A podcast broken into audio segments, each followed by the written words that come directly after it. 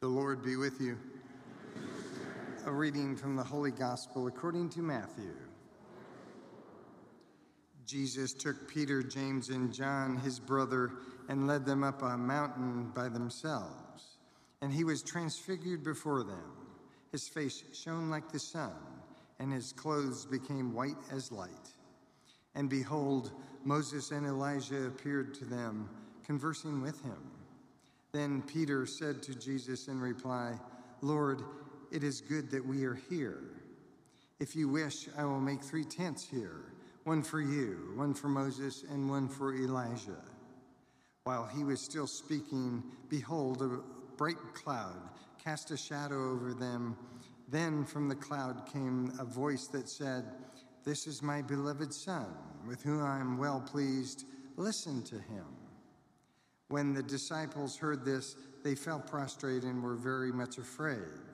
But Jesus came and touched them, saying, Rise and do not be afraid. And when the disciples raised their eyes, they saw no one else but Jesus alone.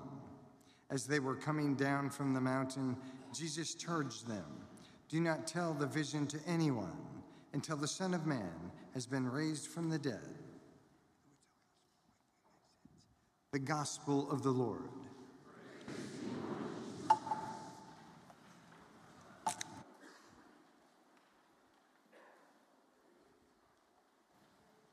The Lord be with you.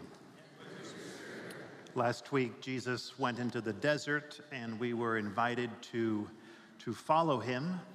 And today, Jesus climbs a mountain and he's asking us if we will go with him. He wants us to be with him the same way Peter, James, and John had that gift of going up a mountain and then having that life changing moment to see Jesus not just in his humanity, but in his divinity. There on top of the mountain, you can say the curtain of the world was pulled back and they had a glimpse of heaven.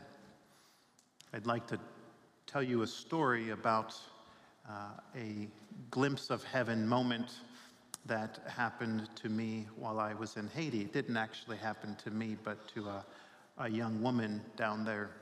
We all need to ask our Lord for that grace at times to be able to look at our lives, not just with our human lens, you could say, but to see our lives the way God sees our lives. When we do that, something changes.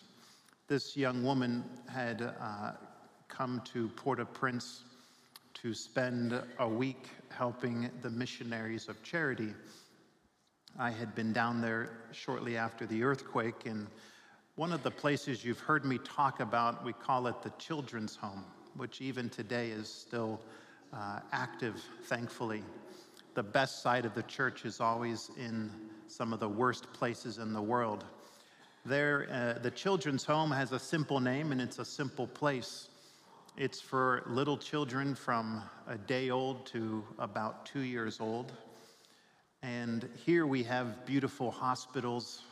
We have beautiful intensive care units with great doctors and nurses. And, and that's where we would send any child that was very sick. But in Port au Prince, Haiti, you, you, you just don't have a hospital like that. There is a hospital, but it's often overcrowded. They often don't have the ability to take in new patients. And so Mother Teresa's sisters have been running sort of a makeshift clinic, you could say, not far from the hospital, but it's a place where you can bring a child if you can't get a place in the hospital. Now, after the earthquake, most of those children were orphans that had been rescued. And this was about a year later. So they, the orphans had more or less moved on to another place, but these were kids who were in the midst of the cholera epidemic. And so there was no clean water to drink, and people were, were suffering, and let's just say death was all around. And so imagine a, a simple building with different rooms with about a hundred baby cribs and about a hundred little children, most of whom have some very uh, bad disease and malnourishment. So it was normal. I know this isn't a happy story at the beginning. It's normal that every day you would lose a few of the children. Well, this young woman who had come down with a group, I picked them up at the airport to bring them to the children's home. And when we stopped to kind of bring them to their lodging, uh, we had a, a few moments to just get to know each other. And since I was the priest, this young woman uh, sort of opened up a little bit right away when we were just together for a moment. And uh, I'm going to change her name. I'll just call her Mary. That's not her real name. But Mary had, she was a college student and really doubted whether God loved her, whether God would forgive her. She hadn't lived a perfect life. It's not like anyone has, but sometimes people forget that and they feel like they're maybe the only one who's made a mistake. Uh, she really was sad, depressed, and felt like God didn't love her or want her. And yet here she was being a Catholic missionary for a time on her spring break. And so we went to the children's home and with a hundred babies to take care of, the, the six or seven volunteers that I had brought were quickly, you know, ushered off to feed babies, hold babies, change diapers, and, and do what they could. And, and Sister Francesca, uh, when I came in, she had uh, kind of a look on her face that told me that she needed me to do a baptism. Often, when a, a child would be brought in in danger of death, that would be one thing we would do a baptism. And uh, so I went with Sister Francesca, and, and Mary came with me because she was there. And, and we went to this little part of the clinic, and there was a little boy, uh, about a year old and he was with an IV, uh, not doing well. Did not expect him to, to make it. So uh, I got my holy water, and we had a baptism. When you have a baptism, you have usually the parents and the baby, and you have godparents, right? And, and so I was just there with Mary. So I said, Mary, would you please, would you be willing to be the godmother to this boy? We hadn't even been there for 20 minutes, and, and she was stunned that she was kind of like all of a sudden she's a godmother. And so she's holding this baby boy.